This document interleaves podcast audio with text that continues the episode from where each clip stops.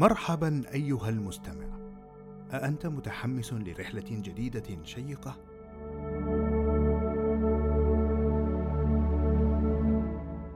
دائما نقول أن الحياة رحلة وكل رحلة لها محطاتها الخاصة. اليوم سنذهب جميعا في رحلة إلى الذات ولكن قبل الانطلاقة لا بد أنك تتساءل. ما هي محطات هذه الرحلة؟ لقد حزمنا الأمتعة سويا في هذه السلسلة لننطلق إلى رحلة في أعماق ذات كل واحد منا لنكتشف أعمق مشاعرنا واهتماماتنا ونتعرف على الأشياء التي تشغلنا في اللاواعي وتشكل شخصياتنا وتحدد مستوى وعينا. سنواجه سويا أكثر الأسئلة التي نطرحها على أنفسنا ثم نتجاهل حاجتنا للحصول على إجاباتها. هذه يدي ممتدة. أمسك بها ولننطلق.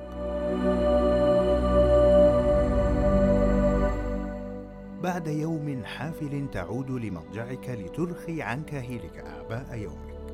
ليس بالضرورة أن يكون كسائر أيامك الأخرى فمن الطبيعي أن تواجه اياما كتلك.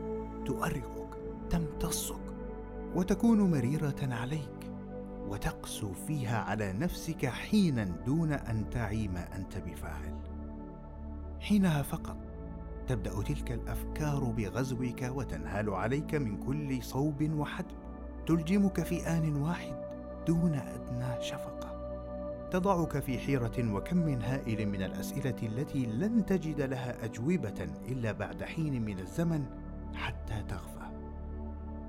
وقد يؤدي بك هذا إلى ما يسمى بالصراع الداخلي الذي يجعل الأشياء تبدو أصغر حجما فكلما عصفت بها الحياة لمنحدر الطرقات الوعره زاد الاتزان ببعد مساحات شاسعة. قد نبدو متشابهين على لحن أغنية وتتصارع دواخلنا لإثبات أن الوجود هو الانتباه وأن الحياة قد تغلبك. ولكن السبب يكمن في الاختيار. إما عزيمة يغلبك فيها الكلام فتفيض أو تنخرس فتعيش بنصف حياة وبنصف عقل. تتمرد بين الحين والآخر.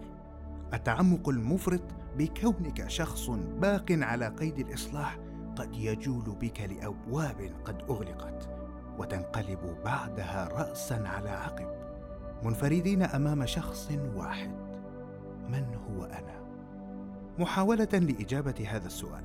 دعني أتحدث لذاتك أو أتحدث لتلك المشاعر التي تجتاحك كل فترة والأفكار التي تتجدد وتتجدد باستمرار. كل تلك العواصف التي تحدث داخلك اعلم أنك تحاول جمعها وترتيبها والتركيز على فهمها ولكن لن يحدث ذلك. لأن انعكاس المرآة لنفسك قد يشكل فارقا على ما أنت عليه كالتعلم بالاستمرارية عن محاكاة التغيرات الاجتماعية والإدراك الواعي أمام مجابهات التفكير. لا شيء قد يبدو كاملا من الداخل ولا مذهلا من الخارج. تلك الخيوط التي كلما تشابكت تجعلنا هادئين أمام منصات العالم مبدعين على نحو آخر متسلطين على مساحتنا الخاصة. أما في الجانب الآخر ثائرين متوهجين كألف شمس ساطعة تائهين بعمق ذواتنا خالدين بين الحين والآخر. لذا من باب المحاولة بالاستمتاع رغم جميع الظروف ما رأيك بأن نعمل على خطة ما؟ تجعلك تعيش خضم هذه العواصف باستمتاع وتشوق وحماسة التجديد والتعرف على كل ما في داخلك.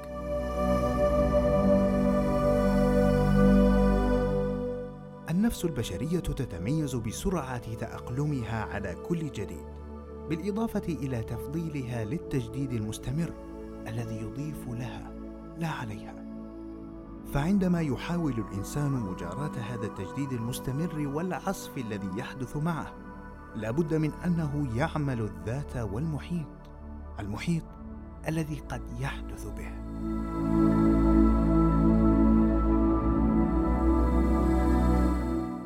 التصادم بين شخصية الإنسان نفسه وشخصيته المجتمعية والاختلافات فيما بينهم. لربما تحيط بين عائلة وأصدقاء وزملاء مختلفين كل الاختلاف عن تفكيرك واهتمامك. أو ربما أن تصادف نفسك يوما ما وتقف أمام ذاتك بين زمن وزمن. البعض منا متعايش على تصادم الشخصيتين في داخله والبعض أصبح في وضع القلق بين خضم هذا التصادم. وهذا ما قد يؤدي بك إلى محطة أخرى مختلفة تماما. ألا وهي الانتكاسة.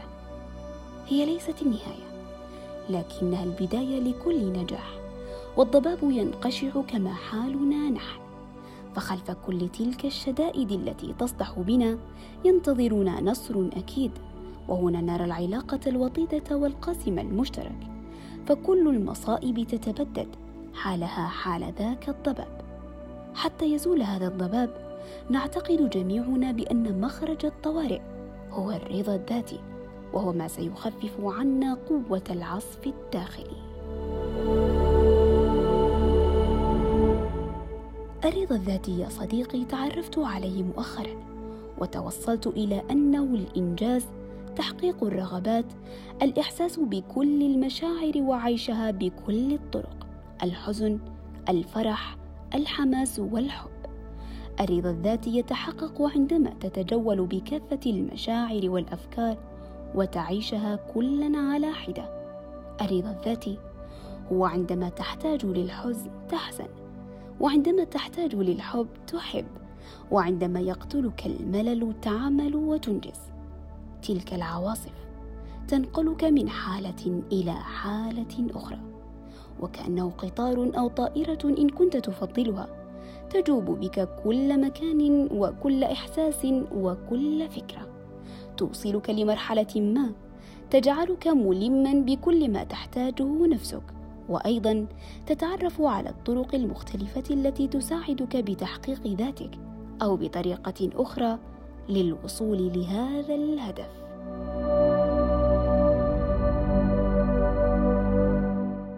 هل جربت يوما الابتعاد عن ضجيج الحياة ورتمها المتسارع لتنزوي بنفسك من أجل أن تستريح من عناء الركض في كل اتجاه؟ قد نكون بحاجة للقيام بهذا عندما تتراكم علينا المواقف والتجارب والأشخاص وكل المؤثرات الخارجية. فنشعر بالضياع لأننا في كل مرة ننغمس في هذه المؤثرات. نكون نبتعد عن ذواتنا بنفس المقدار. فنشعر بحاجتنا للعودة لكننا أحيانا قد نجهل الطريق. لذا يجب عليك أن تفك قيدك وتخطو أولى خطواتك معلنا استمراريتك في مشوار الحياة وأنك قد تجاوزت إحدى مفارقاتها التي لا محالة منها متجرعا الفائدة وعلى أهبة الاستعداد لمزاولتها. وتمضي الحياة. قد لا تعرف أن قناعاتك هي قناعاتك الشخصية وليست رداء لغيرك اكتسيته تلك الأيام قد كنت تصلي كثيرا كثيرا لعلها ترحل وكنت تريد أن تمزق صفحاتها من كتاب حياتك ولكنها بعد ذلك تصبح ذكرى تفخر لما حققته فيها وما تعلمته بفضل معنى الحياة المشرق الذي عايشته فيها. لاحقا تتهاوى الصورة السوداء من تلك الأيام أمام جمال القيم المثلى التي تجلت فيها. فتعظم في عين نفسك وتكبر أحلامك. تلك الأيام حتما ستخبرك عن نفسك الكثير وستعلمك من أنت. وكم كنت ستسرف من عمرك حتى تعرف إجابة هذا السؤال لولا تلك المحنة. مهما كانت تجاربك قاسية حاول أن تلتمس الجانب المنير وتمتن إليه وتعلم بأن هناك قوقعة داخلك لا يعلمها غيرك. وتتشكل كما ترغب وليس كما يرغب الغير منك. عليك أن تستخرج من قوقعتك الفائدة الداخلية ولا تخجل من نجاح قوقعتك ولا تخجل من اختلاف قوقعتك عن خارجك. دائما اقتبس المميزات والتميز بداخلك وأخرجها. مهما كانت محتويات داخلك عليك أن تخرجها. وبالطبع هناك صعوبات وصراعات داخلك. عليك أن تصطاد المميزات من تلك الصعوبات داخلك وتخرجها بشكل مميز. عليك أن تعلم أن الصراعات داخلك ليست سيئة من جميع النواحي. الصراعات تعلم وتثقف. وإن لم تواجه الصعوبات لن تأخذ من الحياة درسا. عليك أن تتعلم كيف تتعلم من الصراعات. وكلما تصالحت مع نفسك وعرفت كيف تتعامل مع صعوبات داخلك عكس ذلك على شخصيتك المجتمعية. لنرى الجانب الآخر من الأمر. أحيانا تقودك مركبتك متجها إلى اللامكان تجعل السيارة هي التي تقودك وتكتشف أماكن جديدة.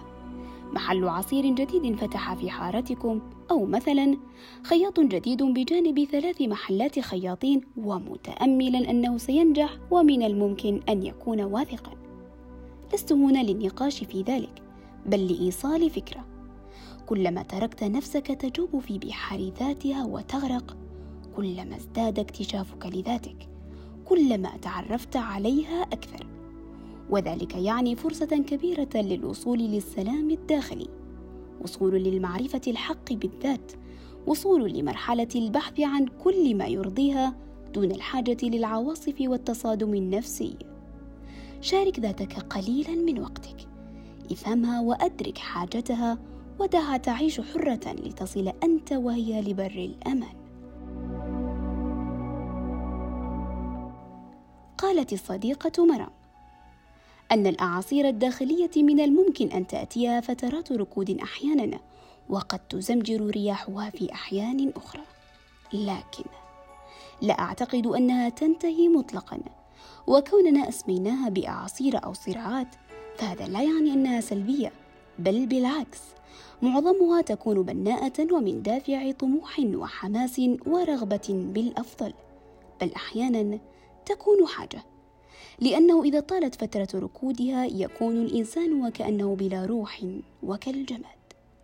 والدليل على أن هذه الصراعات لا تقف وأن الإنسان مستمر بمحاسبة نفسه ولومها حتى بعد الموت قوله تعالى يومئذ يتذكر الإنسان وأن له الذكرى.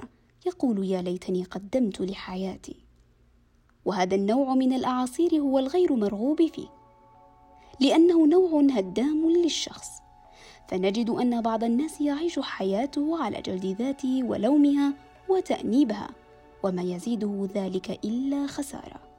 إذا فهدفنا ليس أن نخمد هذه الأعاصير أو نتلهف شوقا للمرحلة التي تركض فيها بل أن نوجه رياحها كيفما شئنا ولصالحنا. بل حتى وإن أحسسنا بطول ركودها نسعى لهبوبها مرة أخرى فكما يقولون لا تنتظر رياحا تحرك ساكنا. زمجر بنفسك واصنع الإعصار. دمتم بود